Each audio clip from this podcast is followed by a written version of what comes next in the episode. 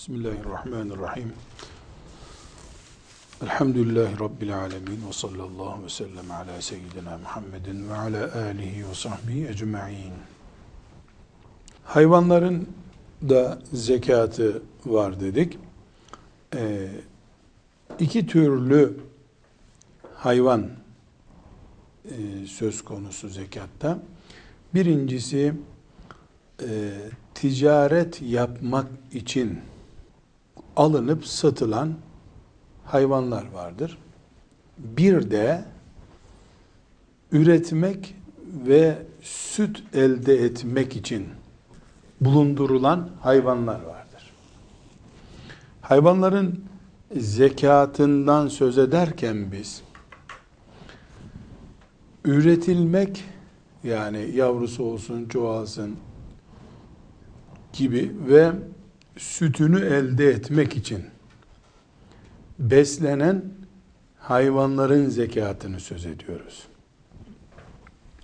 Hayvanlar bir insanın elinde iki maksatla bulunabilir. Birisi üretmek, süt, süt elde etmek, diğeri de e, ticaret yapmak içindir. Kurban bayramına 6 ay kala e, 300 tane koyun almıştır. Kurban bayramında onları satacaktır. Buna ticaret malı gözüyle bakıyoruz. Hayvan gözüyle değil. Ticaret malı bu. Tıpkı e, 100 teneke peynir alıp onu satan bir insan e, nasıl malına ticaret malı diye onu hesap edip e, zekatını veriyorsa yüzde iki buçuk nisabı ve yıl dönümü hesap edildikten sonra aynı şekilde 100 tane inek 500 tane koyun alan birisinin de yaptığı ticarettir. Dolayısıyla ticaret nasıl hesaplanıyorsa o da o şekilde hesaplanacak. Şimdi hayvanların zekatını söz ettiğimizde biz köyde, mandırada bir yerde süt sağmak için, yavrularını toplamak için e, beslenen hayvanlardan söz ediyoruz. Bu önemli bir ayrıntı. Hayvanların da altın, gümüş gibi, para gibi, ticaret malı gibi e, zekatı vardır. Bu zekatı e, nasıl hesaplanacaktan önce çok önemli bir kural, altı çizilecek bir kuraldan söz ediyoruz. Hayvanların e, bu süt için veya çoğaltmak için beslenen hayvanların saime olmaları gerekir.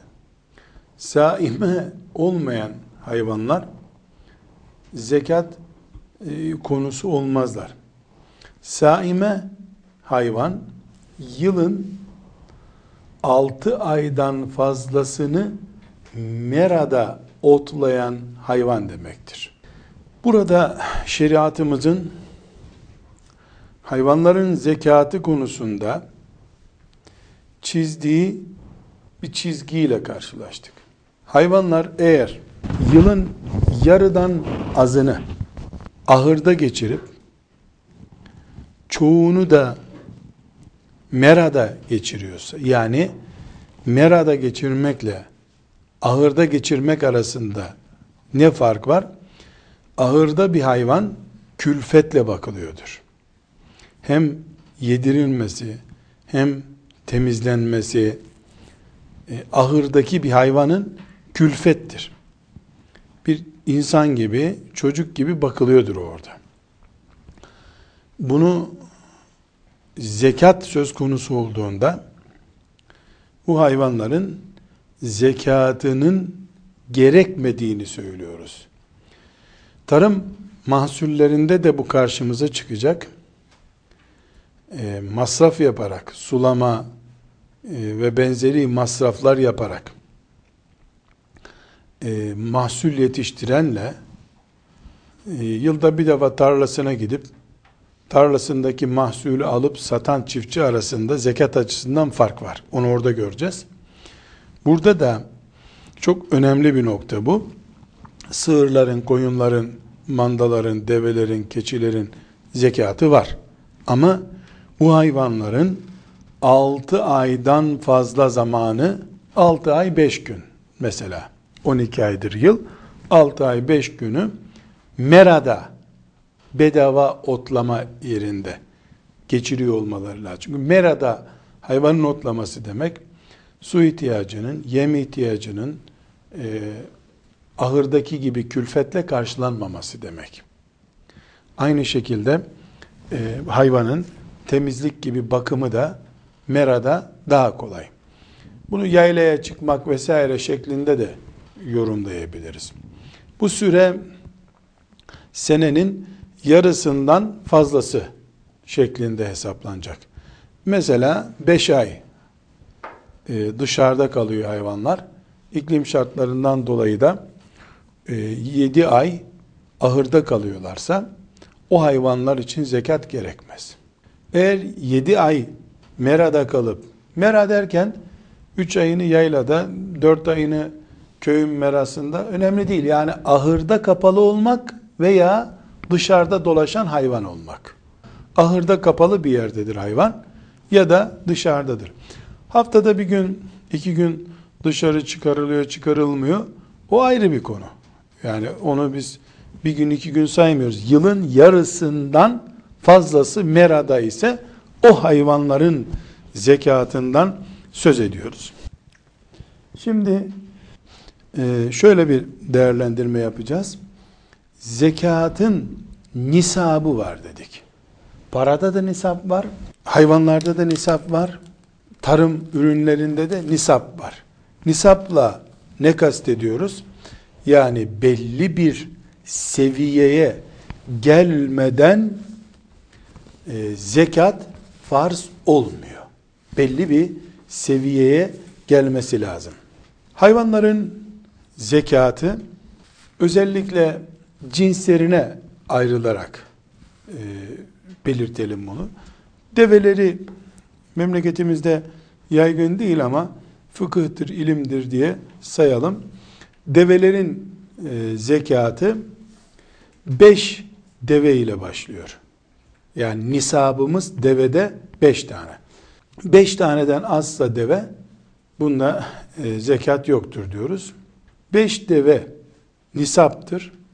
Üzerinden bir yıl geçince 9 deveye kadar yani 5 deve ile 9 deve arasında bir koyun zekatı verilir. Yüzde iki buçuk filan diyorduk hep. O ticaret malları nakit mallarındaydı. Yüzde iki buçuk.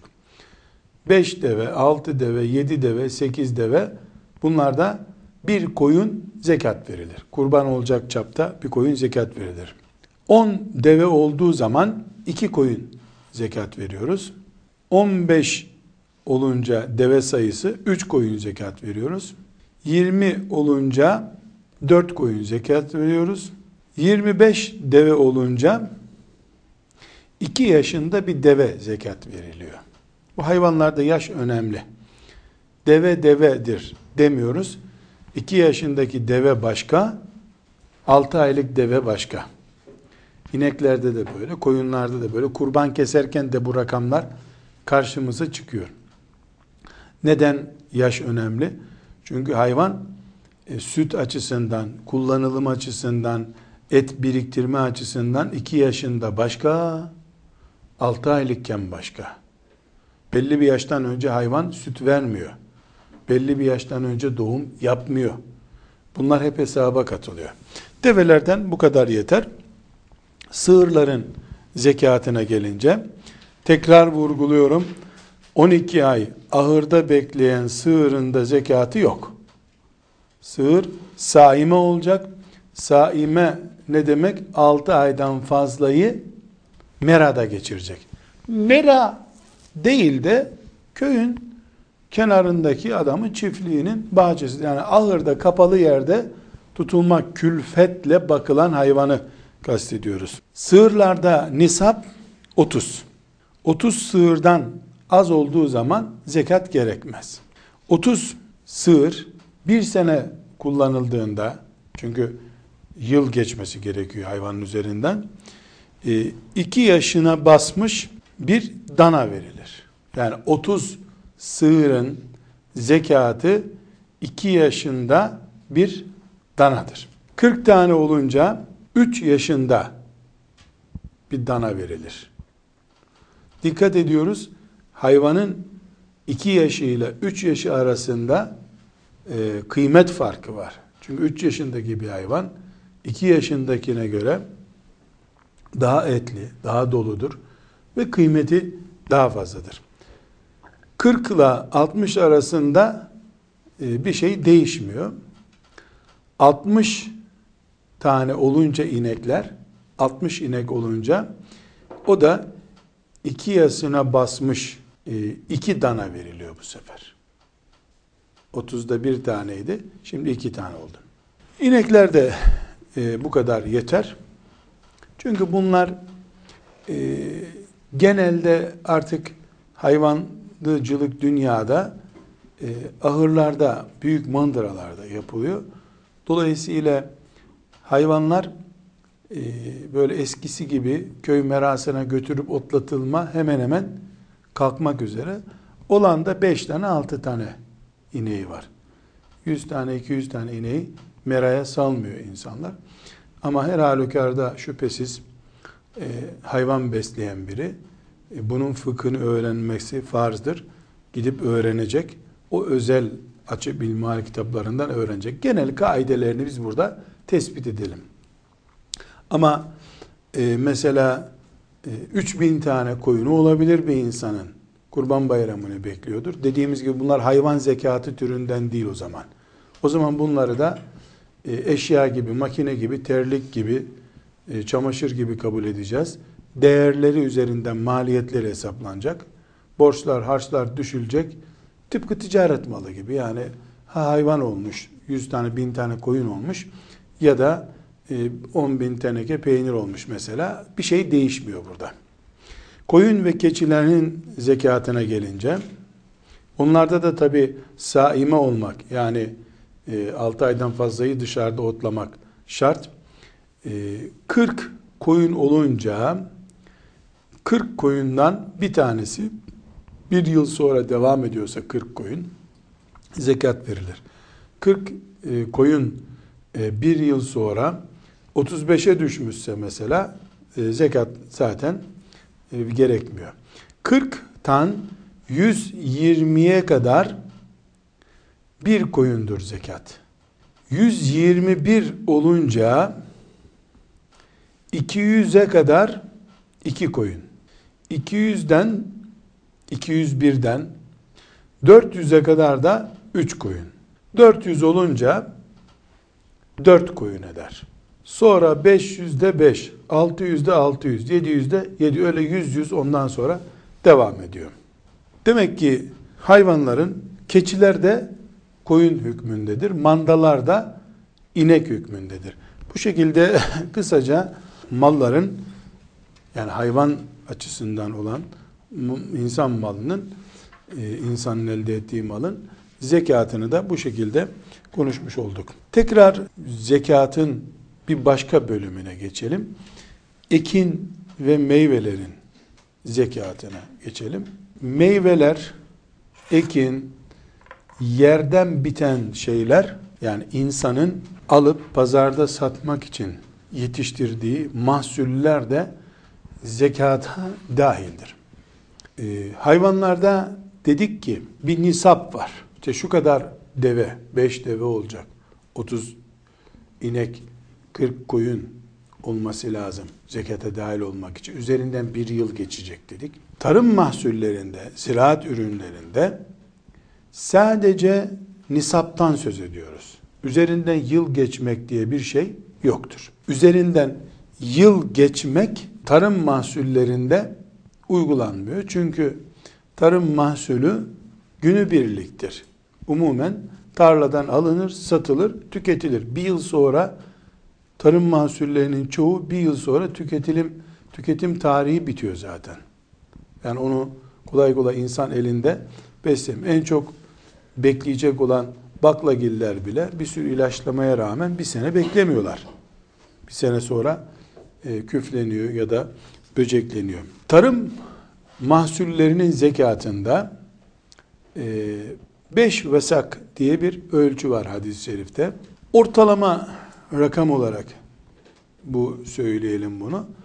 Yaklaşık olarak 650 kilo, 700 kilo civarında bir rakamdır bu. Bu rakam hususunda ihtilaflı görüşler var. İleride onlara da temas ederiz inşallah.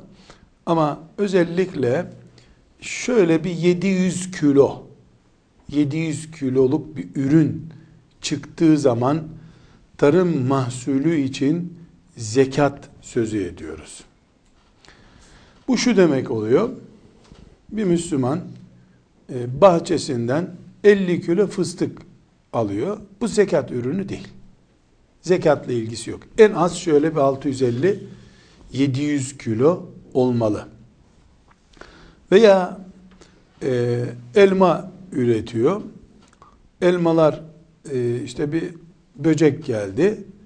5 ton elmanın e, 4 tonunu götürdü. Elimizde ne kadar varsa onu hesaplayacağız. Bunlar aslında 5 tondu demiyoruz. 1 ton diyoruz. Yahut da elmanın bütünü 1 tondu. 600 kilosunu böcek yedi. Dolu vurdu vesaire. Biz meyveleri kasaya doldurduğumuz zaman kaç kilo meyve var elimizde? 400 kilo. 400 kilo nisap buluyor mu? Bulmuyor. O zaman zekat gerekmiyor. Mesela fındık her zaman 5 ton alıyordu bahçesinden. Bu sene bir hesap yaptı ki 300 kilo anca çıktı. 650 kiloyu bulmadığı için o da zekat vermesi gerekmiyor. Demek ki tarım mahsullerinde de bir e, nisap var. Nisaptan söz ediyoruz. Tarım mahsullerinde iki türlü zekat hesaplanır. Birincisi eğer tarım ürünü çiftçinin özel bir sulaması, özel bir yatırımı olmadan yağmur suyuyla kendiliğinden büyüyorsa yani arazinin yeri icabı e, çiftçi onun üzerine e, bir yatırım yapmıyor. Böyle bir araziden elde edilen mahsulün zekatı onda birdir. Yani yüzde ondur. Ne demek yüzde ondur? Yüzde onunu zekat olarak verir. Eğer çiftçi sulama yapıyor, işte diğer yatırımla sulama için elektrik harcaması yapıyor vesaire e, makine getiriyor ise emek veriliyorsa ki artık dünyada toprak e, gelişi güzel böyle kendiliğinden hiçbir bitkiyi hemen hemen vermiyor. İnsanoğlunun icat ettiği e, kimyasal ürünler ve toprağı kullanmadaki vahşiliği nedeniyle toprak zayıfladı. Tarım ciddi bir şekilde emek istiyor. Kendisi kadar masraf istiyor. Genelde birinci statüden yani böyle gidiyorsun Haziran ayında mahsul zamanı alıp geliyorsun. Öyle bir bahçesi kalmadı gibi oldu dünyanın. Bakir yerleri çok azaldı dünyanın. Ama var tabi böyle de var. Ee, ikinci çeşit yatırım yapılarak bir sürü masraf edilerek tarım yapılıyordur. O zaman 20'de birdir zekat. Yani yüzde beş. Yüzde beş. Ee, bu ne demektir? Bir ton mesela fındık aldığı yerde zekat 50 kilodur. Ama fındığa sadece Ağustos ayında gidip toplayıp götürüp satacak şekilde ise hiç gübresi vesairesi bakımı yoksa o zaman e, bir tonda 100 kilo, yüzde 10 oranında verilecek zekat. Burada e, diğer ticaret mallarının zekatına göre oranın yükseldiğini görüyoruz. Hangi oran? Yani zekat oranı yüzde 10 civarına çıktı. Halbuki altın gümüşte yüzde iki buçuktu. Ticaret mallarında yüzde iki buçuktu. Demek ki tarım mahsullerinin de özellikle iki türlü zekatı olduğunu, bir emeksiz elde edilen tarımda yüzde on, iki emekli, sulamalı ve diğer masrafların yapıldığı tarımda yüzde beş zekat veriliyor. Tekrar vurguluyoruz. Ee, nisap olarak en az 650 kiloyu bulması lazım bu ürünün. Öyle bahçeden bir kasa şeftali toplamakla e, o şeftalinin zekatı gerekmiyor. Ve tarım mahsullerinde yıl beklenmesi diye de bir şey yok. E, Haziran'ın birinde bir tarlayı, bahçeyi, meyve bahçesini satın aldı insan. E, Haziran'ın sonunda da meyveler oldu, pazara çıkacak hale geldi. O anda kiminse o arazi mahsulün zekatını verecek. Daha bir aydır yıl dolmadı demiyoruz. Yıl dolması e, hayvanlarda, ticaret mallarında, altın ve gümüşte, ziraat mahsullerinde yıl dolması diye bir şey yok. E, peki bu zekat nasıl verilecek? Bir ton elma çıkardık. Bir ton elmanın e, ne kadarı zekat? 50 kilosu zekat. 50 kiloluk elma kime verilecekse daha sonra göreceğiz zekatın verileceği kimseler kime verilecekse zekat onlara teslim edilecek. Elmanın e, piyasa fiyatı üzerinden parası da verilebilir. Maliyeti üzerinden parası verilir. Yani 50 kilo elma kaç para yapıyor? 500 lira. 500 lira zekat olarak da verilebilir. Ama esasen e, o ne çıktıysa oradan onun zekatının verilmesi gerekir. Türkçe'de Anadolu'da kullanılan öşür diye bir deyim vardır. Bu öşür Uşur kelimesinden geliyor. Onda bir demek. Yani e, zekatın onda birliğini simgeleyen bir kavramdır bu. Öşür arazisi yani üzerindeki maldan zekat verilen arazi manasında. Bu gitgide zekatın adı olmuştur. Öşür verdim, öşürü verildi gibi kavram bu zekat yerine kullanılan bir kelimedir. Çünkü tarımda genelde onda bir olarak hesaplandığından o öşür arazisi, öşür malı deniyor. Zekat gibi bir kelimedir. Buna kulağımız aşina olsun. Şimdi burada e, İstanbul şartlarında e, tarım, hayvancılık gibi konuları bize böyle kağıt üzerinde duyuyoruz. E, ama tarım yapılan diyarlara geçildiğinde bu konular gözümüzün önüne canlı şekilleriyle gelmiş olacak. Burada çok önemli bir hususu özellikle e, zihnimize not edelim. Vaaz edenler, köylerde tebliğ faaliyetine katılanlar, e, çiftçi akrabası bulunanlar bu hususa dikkat etmelidirler. Memleketimizde maalesef e, tarla mahsullerinin, tarım ziraat ürünlerinin zekatı konusunda e, iyi durumda olduğumuzu söyleyemeyiz. Ufak tefek bazı fıkhi ıstılahlar etrafındaki ihtilaflar nedeniyle e, Anadolu Müslümanında İslami gayesi, endişesi, duyguları olanlar arasında dahi tarım zekatı unutulmuş gibidir. Bunun başka nedenlere dayanan e, sebepleri var. Yani işte bu arazilerden zekat gerekir mi, gerekmez mi, tarım vergisi veriyoruz gibi nedenleri var. Şöyle diyelim, Müslüman tapulu arazisinde ziraat yapıyorsa, bu ziraatin sonucu olarak da bir mahsul elde ediyorsa, bu mahsulde nisap miktarını buluyorsa, bir tonsa mesela, bunun zekatı verilecek. Filan zat şöyle dedi, filan zat böyle dediye gerek yok. Allahu Teala ve atu hakkahu yevme hasadihi.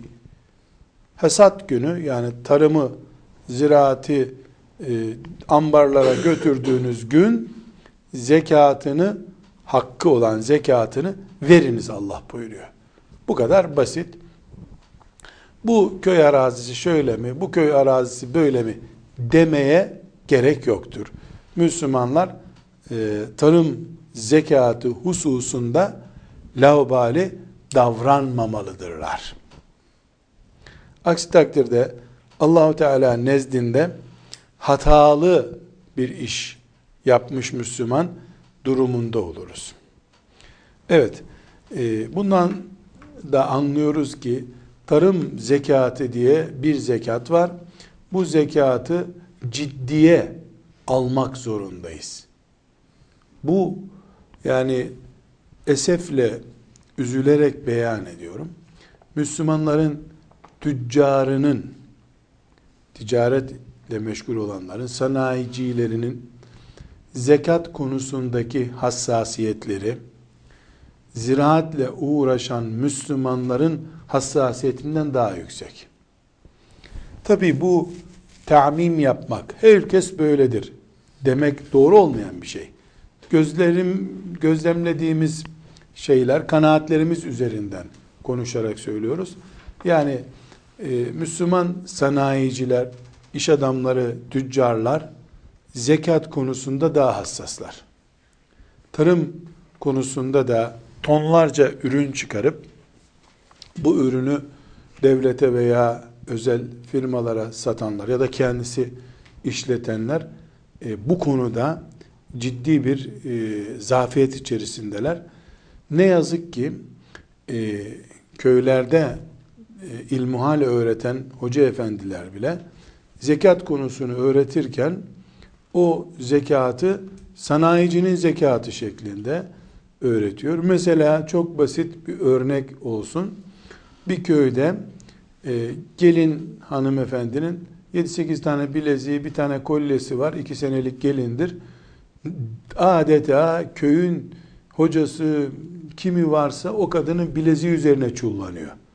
Aman zekatını ver cehenneme girersin deniyor. Ama o gelinin gelin olarak bulunduğu ev sahibinin tonlarca meyvası bahçeden traktörlere, romorklara yüklenip gidiyor. Zekat olarak onu kimse konuşmuyor. Yani gelin ağzın orada iki, beş tane bileziği, bir tane kolyesi, zinciri var. Herkes onun zekatının verilip verilmediğini ölçüyor. Öbür taraftan e, gelinin gelin olduğu evin etrafındaki tarlalardan romorklar tonlarca e, sebzeyi, meyveyi kaldırıp götürüyorlar. Hiç onların zekatından hesap edilmiyor. Bunu e, mümin şuuruyla ele aldığımızda şöyle yapacağız. Dediğim gibi 100 kilo ispanak, 100 kilo da e, elma var bahçede, 200 kilo e, armut var, 200 kilo da pırasa var. Bunların toplamı bir ton yapıyor belki ama bunlar birbirine yamanarak bir ton oluşturulmuş. Dolayısıyla bunlardan zekat gerekmiyor. İspanaksa bir ton ispanak yaptığın zaman ondan bir zekat gerek. Yani sebzenin bir ton olması lazım. Elmanın bir ton olması lazım. Buğdayın bir ton olması lazım. Bunlar yüzer kilo, ellişer kilo birbirlerini toplayarak tamam hepsi nisap miktarı oldu demiyoruz. Ama ticaret mallarında ne yapıyorduk? Ee, 300 kilo şundan, 2000 liralık bundan deyip hepsini toplayıp nisaba ulaşınca zekatını veriyorduk. Tarım mahsullerinde her bahçenin mahsulü kendi cinsinden nisabı bulursa zekat gerekiyor. Burada küçük çaplı e, çiftçinin e, zekatı kolay kolay gerekmiyor. Yani e, genelde e, işte 500 kilo ispanak yapıyor insan.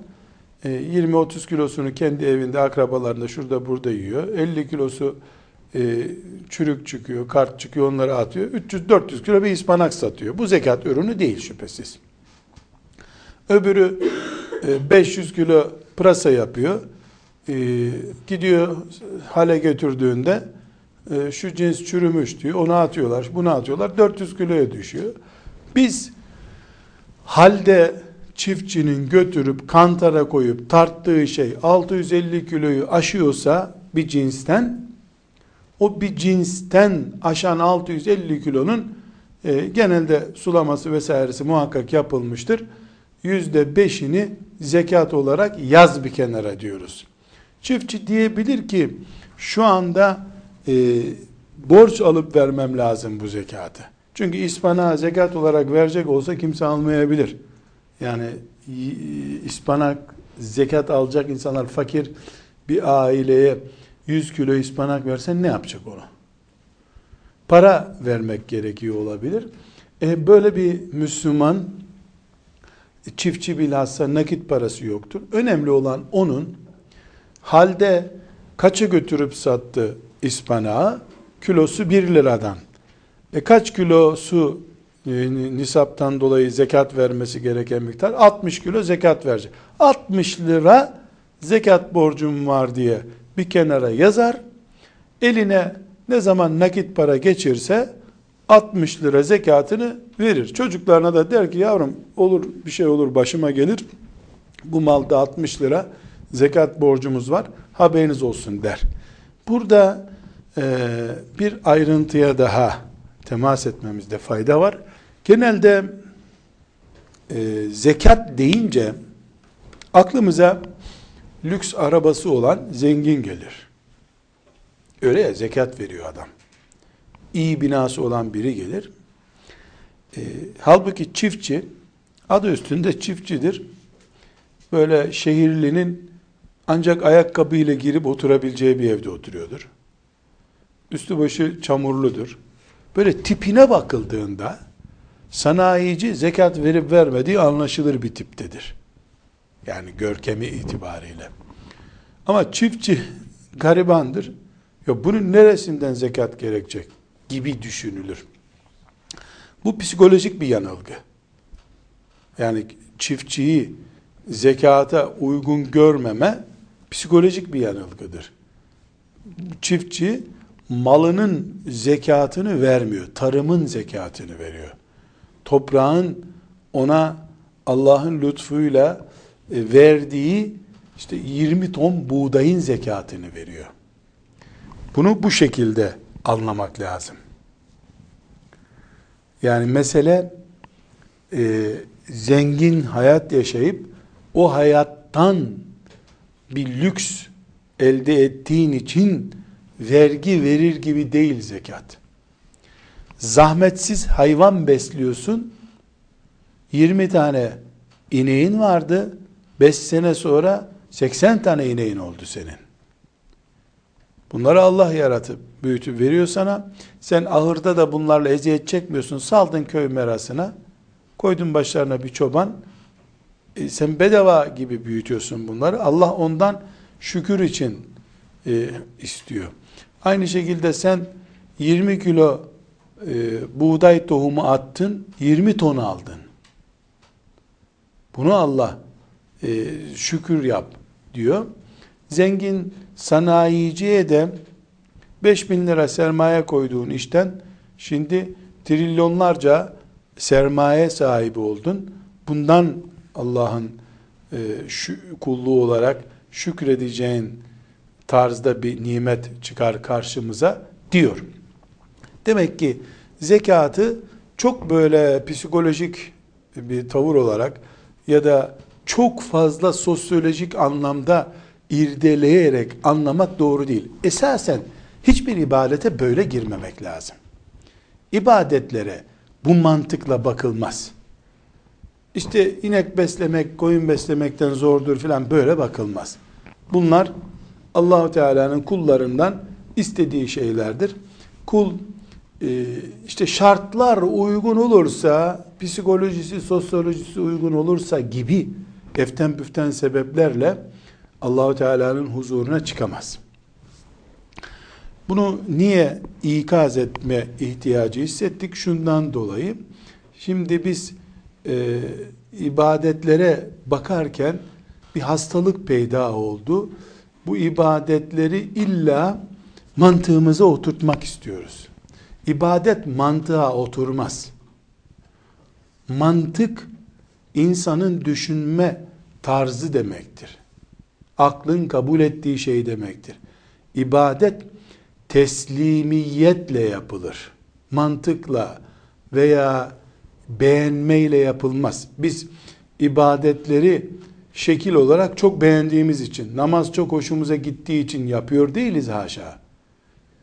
İbadet teslimiyetten dolayı yapılır. Çiftçiye bu zekat niye yüklendi? Ee, reçbere niye bu zekat yüklendi? Soramayız. Şunu sorabiliriz ve kesinlikle de sormalıyız. Bu zekat vazifesini 5 koyun, 10 koyun, 50 koyun neyse bunu fakihler kendiliklerinden mi bize uygun gördüler? E, parlamentoda kanun yapar gibi kanun yapıp önümüze koydular. Yoksa Allah böyle murat etti. Peygamberine böyle bildirdi.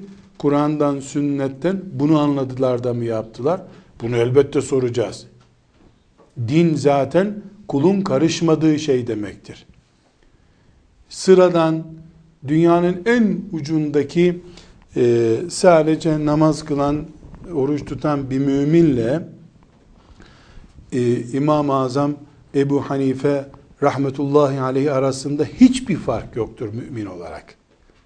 Yani Ebu Hanife e, müminlerin üzerinde kanun koyma gücüne sahip bir seçilmiş mebus değildir. Kuldur. O da imanla ölme mücadelesi yapmış.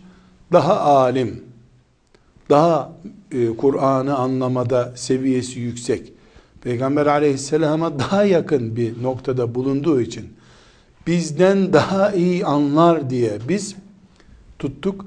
Ne demektir bu? Nasıldır? Niyedir diye ondan bir şeyler öğrenmeye çalıştık. Yoksa herhangi bir şekilde herhangi bir müştehide göre değil. Bunu niye ikaz etmeye ihtiyacı hissettik? Genelde e, çiftçilere karşı böyle bir e, mağdurdurlar. Hep zavallıdırlar. Onlar zavallılar geçinemiyorlar diye bakılıyor. Evet, çiftçilik belki bir mağduriyeti beraberinde getiriyordur. O mağdurdan Allah bir şey istemiyor zaten. Zaten bir şey istemiyor. Son olarak bir hususu daha temas ederek e, ziraat ile ilgili e, bölümü de bitirmiş olalım. Şimdi ticarette, altın ve gümüşte zekat hesaplarken nisap oluşacağı zaman ne demiştik? Borçları varsa borçlarını düşer, geri kalanında e, zekat gerekiyorsa eğer hala yüksekse nisaptan yüksekse zekat verir demiştik. Ama ziraat mahsullerinde böyle harçtan borçtan düşme yok. Çünkü burada o tarladan çıkan şeylerin karşılığı istenmektedir. Adam sulama masrafı, elektrik masrafı filan yaptıysa o arada zaten yüzde elli oranında zekatın hafifletiyor allah Teala. Yüzde on iken tarım mahsulünün zekatı o harcama yapıp borca girdiği için tankerle su getirdiği için kanal açtırdığı için vesaire e, yüzde ondan yüzde beşe düşüyor zekatı. Dolayısıyla e, tarım mahsullerinin zekatı hesaplanırken adamın şu borcu var, traktör borcu var filan gibi hesaplara girmiyoruz. Bu e, bir noktayı daha açmamızı gerektiriyor. Bir ziraat zekatı veren, ziraatten dolayı zekat veren bir Müslümanın evindeki bilezikleri, e, satılık eşyası, mesela bir de ambarı vardır vesairesi, o e, zekatı ayrı hesap. Yani adamın bir sanayicilik zekatı vardır. Veya biriktirdiği paralarının zekatı vardır. Bir de tarlasındaki mahsulünün zekatı vardır. Yani tarlada zekat verdi diye kasasındaki paranın zekatı muaf değil. Kasasındaki e, paranın zekatını verdi diye herhangi bir şekilde diğer e, tarladaki zekatından muaf değil. Tarlanın zekatı tarladan, paranın zekatı da paradan hesaplanacak. Velhamdülillahi Rabbil alemin.